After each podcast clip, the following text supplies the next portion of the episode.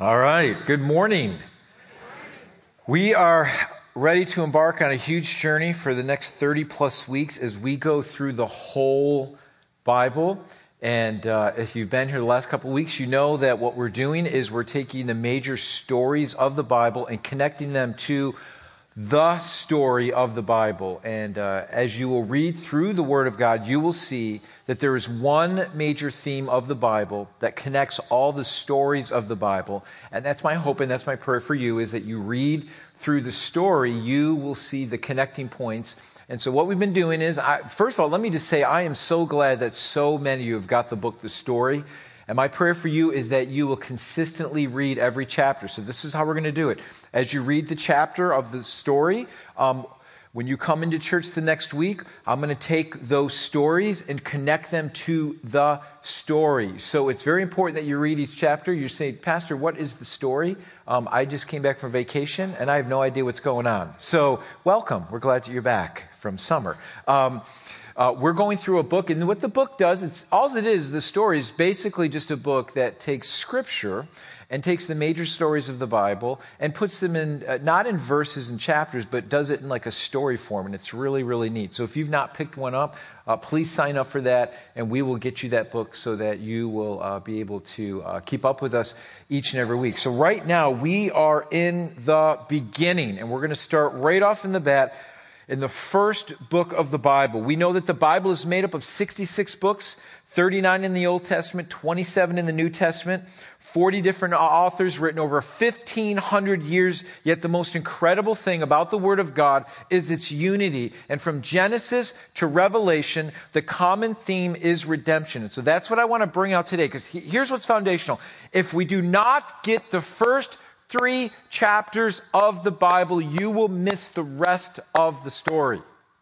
The first three chapters of Genesis are foundational in order for us to understand the whole story of the Bible. And hopefully, I will bring that into some sense today so that you will see that God answers our questions for us about mankind, about evil, about why we're in the mess we're today, why are we created. God explains that for us in the first three books of the Bible. So let's start off in the very beginning, the first page of the Bible. Let's look at the first verse of the Bible in Genesis 1 1. So if you've got your Bibles, this is probably the best time that you could ever turn to the Bible because you're like, Pastor, I, I don't even know where Zechariah is. I, I don't, I don't, I don't know where the book of Joel is. You know, I get lost in the minor prophets.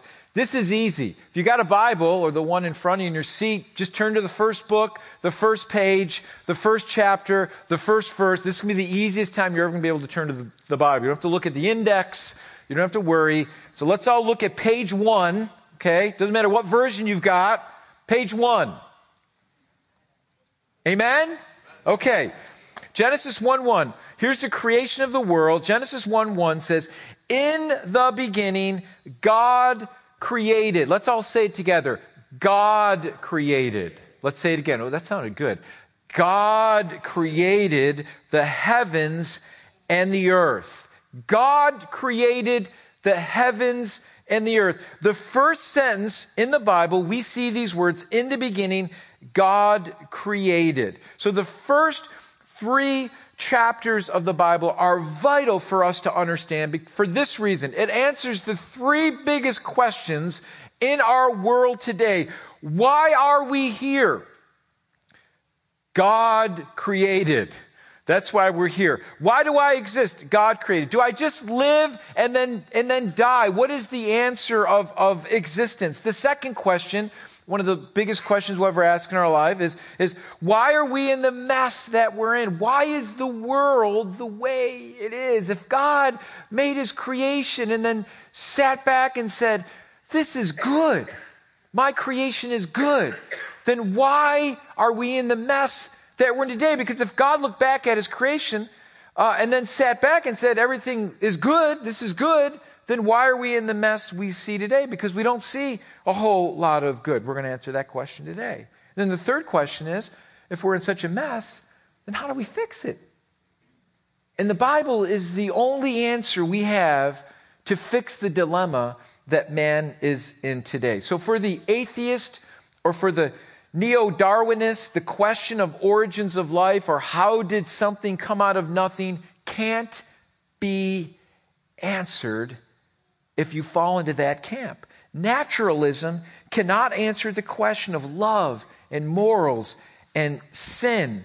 Yet the Bible answers these questions for us. From the beginning of time, we see God's handiwork in creation. Let me just say this to all of you. Let me get very, can I just get very scientific here for just a moment? Okay, so I don't want to blow your minds. We are not blobs that turned into Bob. Okay? See, naturalistic evolution, uh, evolution teaches that, that the order that we see in our universe today was created out of chaos. And so basically, if you fall to that camp of naturalism or, or everything happened by natural order, basically, if you follow that train of thought, our lives would have no meaning, and at the end, it has no purpose. Yet we understand from the Bible that God is perfect and that what He created was good, that it had meaning and purpose, and that God created us. God created us for His glory that we could experience His presence in us. That God created us to say, listen, I have perfect fellowship within the Trinity, the Father, Son, Holy Spirit. And I want, one pastor explained it this way, that God wanted us to enter into that dance. God wanted us to enter into that experience, to understand what His glory is, to understand what His presence is, to share in that perfect fellowship. Now, I want to just bring out to you how perfect God's creation is and the order that we see behind God's creation. And this is very perplexing for the, for the astrophysicist. And, and, and what do I mean by that? Well, what we see in our universe today is something that was perfectly designed. There's a perfectly designed plan in our universe. How could this come about through chance? Now, one would argue is this um, if you give something a million years, anything, or a billion years, anything could happen. But the problem is, the more we discover, the more obvious it is that everything is designed by a maker. And what we've discovered through science over the years, specifically through molecular science, the study of DNA, and, and, and how, how significant everything and how everything works in order, the more scientists are starting to understand that there has to be some type of design. These things could not have happened haphazardly. And so uh, uh, they would, you know, if, you're, if you believe in naturalistic evolution, we would say that over so many millions and billions of years, something that, that was small or whatever eventually created something that has order and that's something that has significance. But I would say this I dare you to smash your watch and see if it puts itself together all by itself. I dare you do it. Right now, take your watch, smash it, and see if it's going to put itself back together. I don't care how many billions or millions of years you do that, it will not do that. What watch would say to the watchmaker, you didn't create me? It just started, it created itself and then started ticking and started setting its own time. That's foolish. Someone had to put it into motion. Someone had to put the watch together in order to make it tick. In the beginning, God created. Now, I love this passage in Job because God explains this very thing about He has always been here and He's the one that created everything. Because if we don't start there, if we don't believe that God created everything, then we will never find meaning in our life.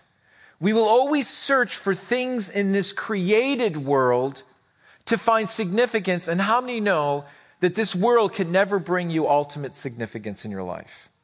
And we foolishly, listen, we foolishly chase after the things in this world to try to find our identity and our significance. And after a while, those things lose their appeal. And that's why people are in the dilemma that they are. Because at the end of their life, they say, What's the meaning?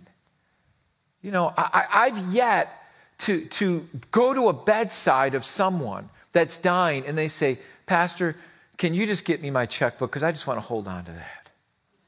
My checkbook just gives me so much comfort. Or someone says, Pastor, can you give me my bowling trophies? Because I just want to hug my bowling trophies. They just give me so much significance. They don't.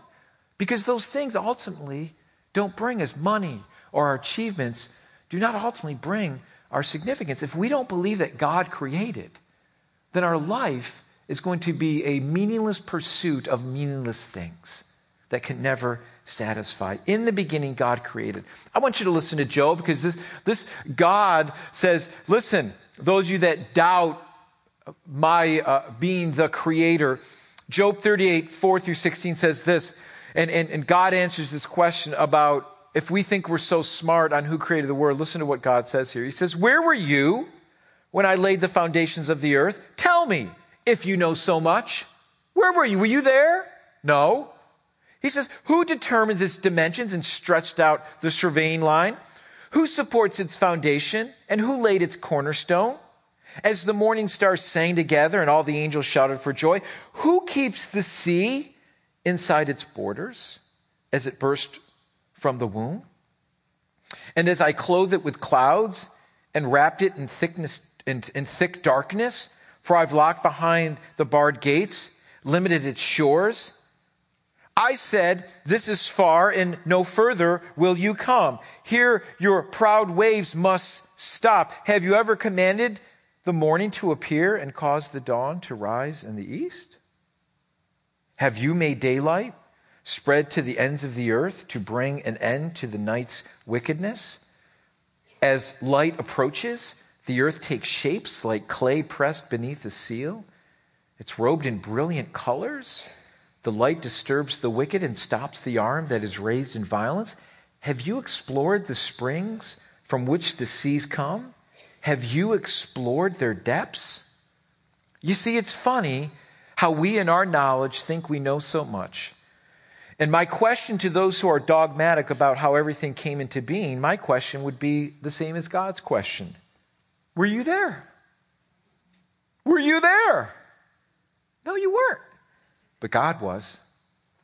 God was. I was there. God created. These very verses, God responds to man and the foolishness we think that we know where everything came into being. And I want you to understand that science and faith don't have to contradict itself.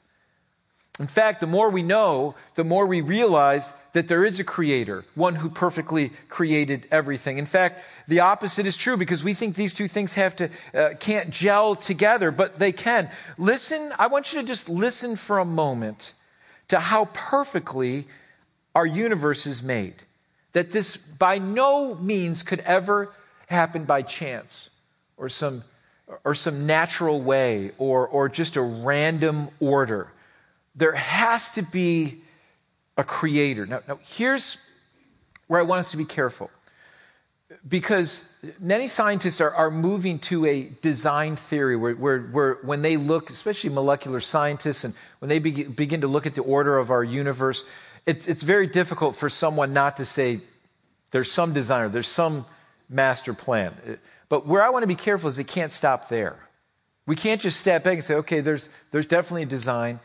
But God shout, listen, God shouts to us through his creation. And in fact, Paul says in Romans 1, none of us are without excuse because God has displayed to us through his creation that there is a maker. But what Paul explains to us, because of the foolishness of man, we chose not to worship the creator, but instead worship the created things and exchange that truth for a lie. And that's the dilemma we're in today. So as we look at our creation, as we look at a designer that is behind this creation, we must say, who is this person? and that we must get to know them. So there's a general revelation that we see through creation that, that man is without excuse. The moment you look up into heaven, into the heavens, and you see the stars and you see the planets, you are without excuse because God said, There I showed you my creation, and I want you to know me. But then God gets very specific that through his creation, he said, Here's the means by which man must be saved. And we have to follow that through and say, okay, God, if there's a God up there, then I want to know you. And God gives us his word that we might know him, and specifically know him through his son, Jesus Christ. Amen? So let's look at how perfectly this universe is made that it couldn't happen by chance. Now, how many of you um, you liked Star Trek? You were you were Trekkies. You like Captain Kirk. You like Spock. You you geeky Star Trek people. You like all the series that followed off on that. You like the Star Trek uh, series. Live long and prosper. Okay, good. Um, what's interesting about this show is that the show was based off a simple mathematical formula from scientists in the 1960s. Now, let me explain this to you because this is pretty interesting. What they did is this formula that, that the whole show was based off was, was based off this mathematical formula. And what they figured was they figured how many suns could be in our universe. And then they figured out how many planets could revolve around a particular sun. And then they figured that precisely that planet could be from the distance from that sun, not too close, otherwise it would burn up, and not too far away or it would freeze up, kind of like Goldilocks and the Three Bears. Porridge wasn't too hot, porridge wasn't too cold. This porridge was just right. Okay, so they were looking at our universe and saying, what planets could be in that that perfect realm of not too far away, not too close. Well, in the 1960s, they figured that there could be 30 to 40,000 planets that could exist with those particular right figures. Now, you think that's pretty cool. So that's why the Starship Enterprise went into the wild yonder to explore these other planets that could host life. And it's just interesting that so many of these planets all spoke English. It's just kind of cool. But, anyways, okay, just kind of cool. Okay, so now, since then, we've discovered a few things due to the Hubble telescope and its data. Now, what is ironic, you would think that through the Hubble telescope and able, able to see much more into the universe, that they would have found many more planets that could be like ours. But what happened is the opposite was true. What they know now is that not only do you need a sun, but you need a sun that gives off photonic energy, which plants need to absorb and live. The problem is that most suns give off huge amount of deadly radiation. Now, here's what makes our sun so amazing and so unique. You can catch the double meaning in there if you want to, okay? So I'm just throwing that out there for you guys who are like, did Pastor just do something there? I did, okay? So, all you smart people out there, what makes our sun so amazing and so unique? Well, what's interesting about it is it gives off an ample, ample amount of photonic energy but here's the unique thing about our sun that makes it different from all the other suns in the universe is that it gives off very little radiation. How many know radiation ain't a good thing? Okay? It's not a good thing. So, what is, what is also true about our atmosphere around the earth is that it so perfectly filters out most of the radiation that the sun does give out. It was, it's almost as if our sun was perfectly designed for us. Isn't that interesting? Perfectly designed to display our Creator's majesty. For our planet also to even exist, not only do you need the right sun, and listen, through my study through this, I could give you a million more things, but, but for, the, for the sake of time, let me just give you a couple more things of, of how specific our earth is and why we're so unique and why you're sitting here today and we're not hurling off into space. For our planet to sustain life, just our planet alone in earth, we need a lot of metal, a lot of heavy metal, rock on. We need, there, there needs to be a lot of metallic out there. I mean, there needs to be a lot of metal. See, our our earth needs to have this molten core, and without it, we would not be able to float the world's water on it. And here's the reason why because our planet has a perfect ratio of water to land. And here's what's even unique about our moon our moon keeps the earth from rolling, not spinning, but rolling, because if it just went off its axis just a little bit, There would be huge climactic changes. So our moon helps us to keep straight. Our planet, not only that, our planet is protected by four other planets from it being bombarded by asteroids. In fact, Jupiter acts like a cosmic giant asteroid vacuum to help not destroying our Earth. Our planet Earth is perfectly placed. Now, what we know, which we didn't know in the past, is the complexity to, to sustain life, and it's astronomical. What we thought in the 1960s, we thought 30 to 40,000 planets could sustain life that Captain Kirk could go see, but the truth is, it's not true. Sorry to burst your bubble. Star Trek is based on a lie. okay? So I'm sorry. Watch the show, but it's just fantasy, okay? If you didn't know that, okay, it's just fantasy. So I'm sorry to burst your bubble. What they now believe for life to exist, here's the probability it is point zero zero zero zero zero zero zero zero one. Mathematically, none of us should be here right now.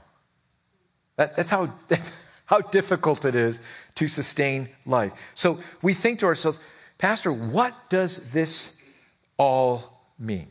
Here's what it all means you are not a mistake. You're not a mistake.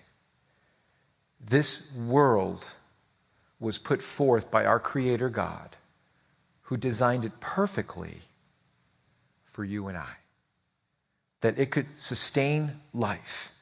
God's handiwork is all around us. There, we, listen, we have to ask the question there is something more in this life than just living and dying. The story, the Bible, tells us God's plan for mankind. And for those of you that, that are here and you think, Pastor, um, my life's a mess, I've made so many mistakes. Um, I'm, not, I'm not sure if, if you know, um, I really believe all this. I want you to realize that you are not a mistake. And, and, and what we see in the first three chapters of the Bible is God's creation, God's creation of, of man and man's rebellion against God, which brought sin into the world. See, that's the question we need to answer. That God did create everything perfect, God did create it good. But the problem is, God gives man a will. God doesn't make robots. God doesn't make you do what, what you're not going to want to do. God did give us a, a choice. And, and as we saw in the beginning, God gave Adam and Eve a choice. Just don't eat from this tree. You got this whole beautiful garden, but don't eat from this tree.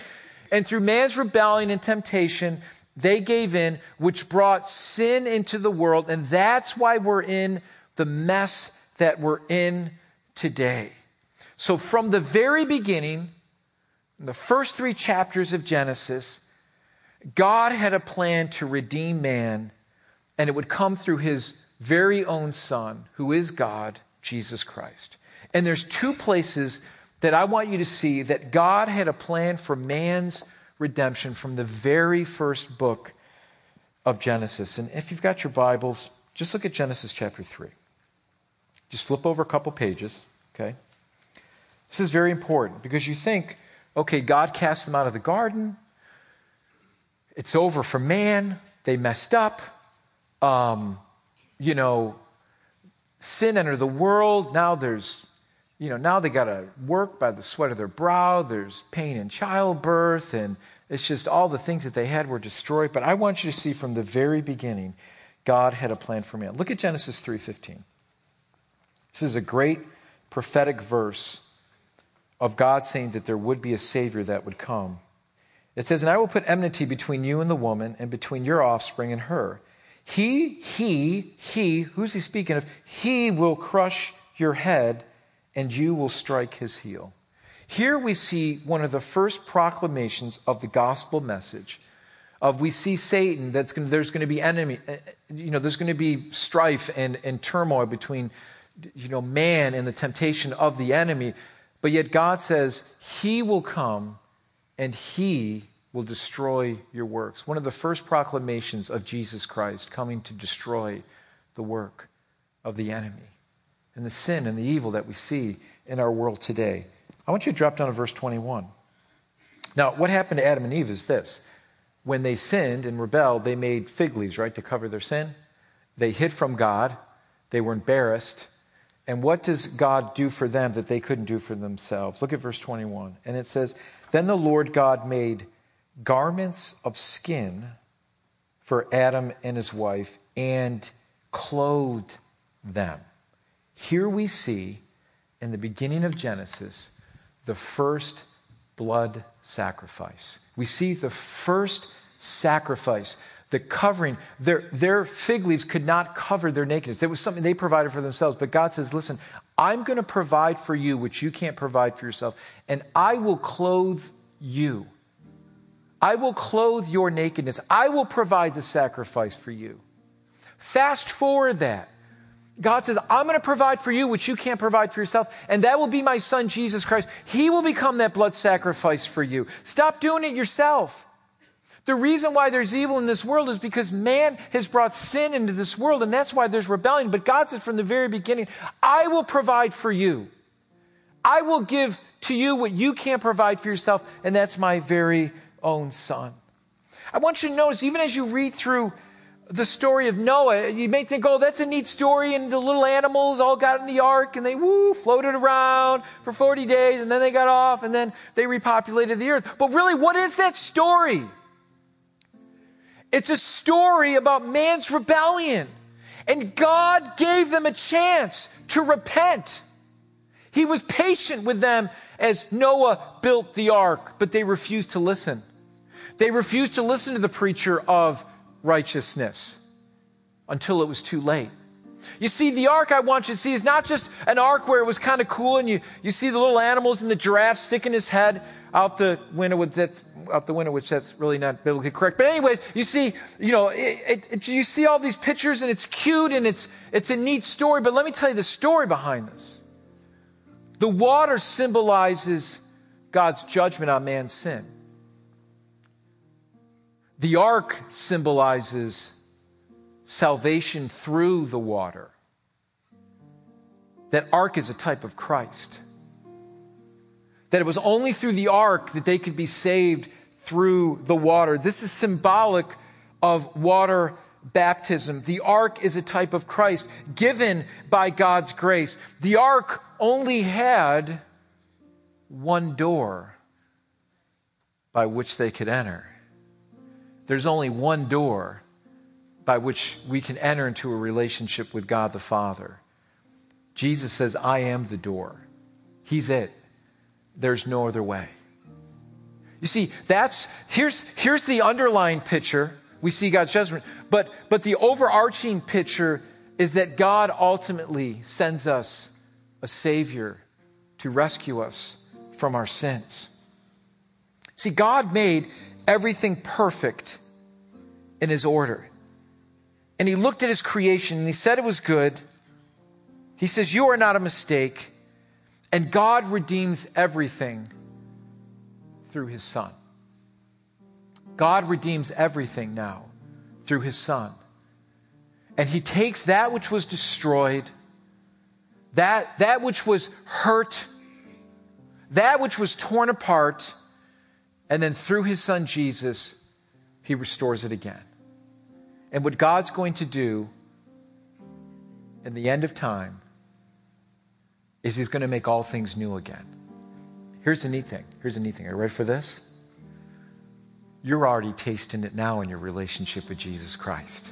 How many of you are sitting here and saying, God is already making things new in my life after I became a follower of Jesus Christ. I'm not saying your life is perfect. I'm not saying you don't have problems because how many know we still live in a fallen world? Can I get an amen? But how many can say that my heart's been changed? My life's been changed. God has restored the things that the enemy has stolen from me, the things that have been ripped apart, my own bad choices. And God has restored that. And God has saved me through his Son. And he's made all things new, that I am now a new creation in Jesus Christ. That's the hope that we have in Jesus. So I want to pray for you today because you might be here today. And you might feel like, Pastor, you know, I don't know if I believe all this. I, I'm, I'm, I want to, but I don't know. And, and I, want, I want you to trust the Creator today. I want you to trust His Son Jesus, that He will make all things new in your life. No matter what your past is, no matter, no matter what mistakes you've made, Jesus will no wise cast you out. All who come to him, he will save. But you've got to come to him. You've got to lay your life down before him in order for that to happen. Some of you might be here today and you feel like, man, my life is, is, is a mistake. That I've made so many mistakes. My parents said I was a mistake. Um, I just feel that way. I want you to realize that you are not a mistake. That God does have a plan for you. And that plan for you is to come to his son Jesus and allow him to restore all the things that were broken in your life. Our God is a perfect God. And he can take the things that seem so messy and dysfunctional, and he takes them and redeems them for his glory, that we might be trophies of his grace, that we might be a shining example that God can take the vilest of sinners and wash them white as snow. That's the testimony of our God and the faithfulness of our God to restore. And so I want to pray for you today, and then this is what we're going to do today. We're going to, we're going to rejoice. We're, we're going to sing a song today at the end and just rejoice in what God has done. I want you to reach out to the Lord. I want you to realize that your life isn't a mistake, that God does have an order, that God does have a purpose for everything. You may not see it, you may not understand it, but God says, let me use you. Just trust me in this. Don't, don't buck the system. Just trust me because I'm using it for my purpose and my glory. If you just allow me to work in your life. Our God is perfect in every way, but we have to trust Him. And He's doing greater things than we can ever hope for or see in our life. Amen? So let me pray for you today. Let's just pray right now. Lord Jesus, we come before you right now, and we need you. We need your grace. We need your love. And I just pray for your people right now, God. Lord, I pray for those right now that feel like, Lord, how can you work in my life? Lord, I pray that you would reveal yourself to them in such a real way, and that your presence would be revealed to them in such a real way that you're doing a greater thing than they can ever hope for. God, I just pray right now that you would allow us to trust you, that, that we wouldn't see the, the perfectly designed earth and just stop there, but we would see that there's something more to this world. That we would see that Jesus Christ, you're the one that puts everything into order. You're the, you're the one that puts everything in unity. You're the one that puts everything together. And so, unless we come to you, then it still lacks meaning. And so, Lord, I pray for every heart here today that they would come to you. That Jesus, you are mighty to save today. Thank you that you save us from our sin, that you save us from God's judgment that you can restore our lives. And so we come to you today. Lord, I pray that we would not be like the people in Noah's day that waited and waited and waited and waited until it was too late and they died in the waters of God's judgment. In fact, your word says in the New Testament that it will be like that in the days of Noah. That, Lord, suddenly you will come And for those that are caught off guard will fall under God's judgment. But you are a patient God, not wishing that anyone would perish, but that all would come to repentance. Lord, help us not to be foolish, to think that we have tomorrow. Because our life is but a, uh, just but a vapor, here today, gone tomorrow. Because we know that once we die, judgment will come. So today is the day of salvation. Today is the day we make that choice. May we not wait until it's too late. So, Lord, we come to you today and we ask for your salvation to come on every heart here today, God. And we thank you for what you saved us from. Thank you for sending us your son, Jesus. Thank you for being a perfect God in every way. And we just ask these things in Jesus' wonderful.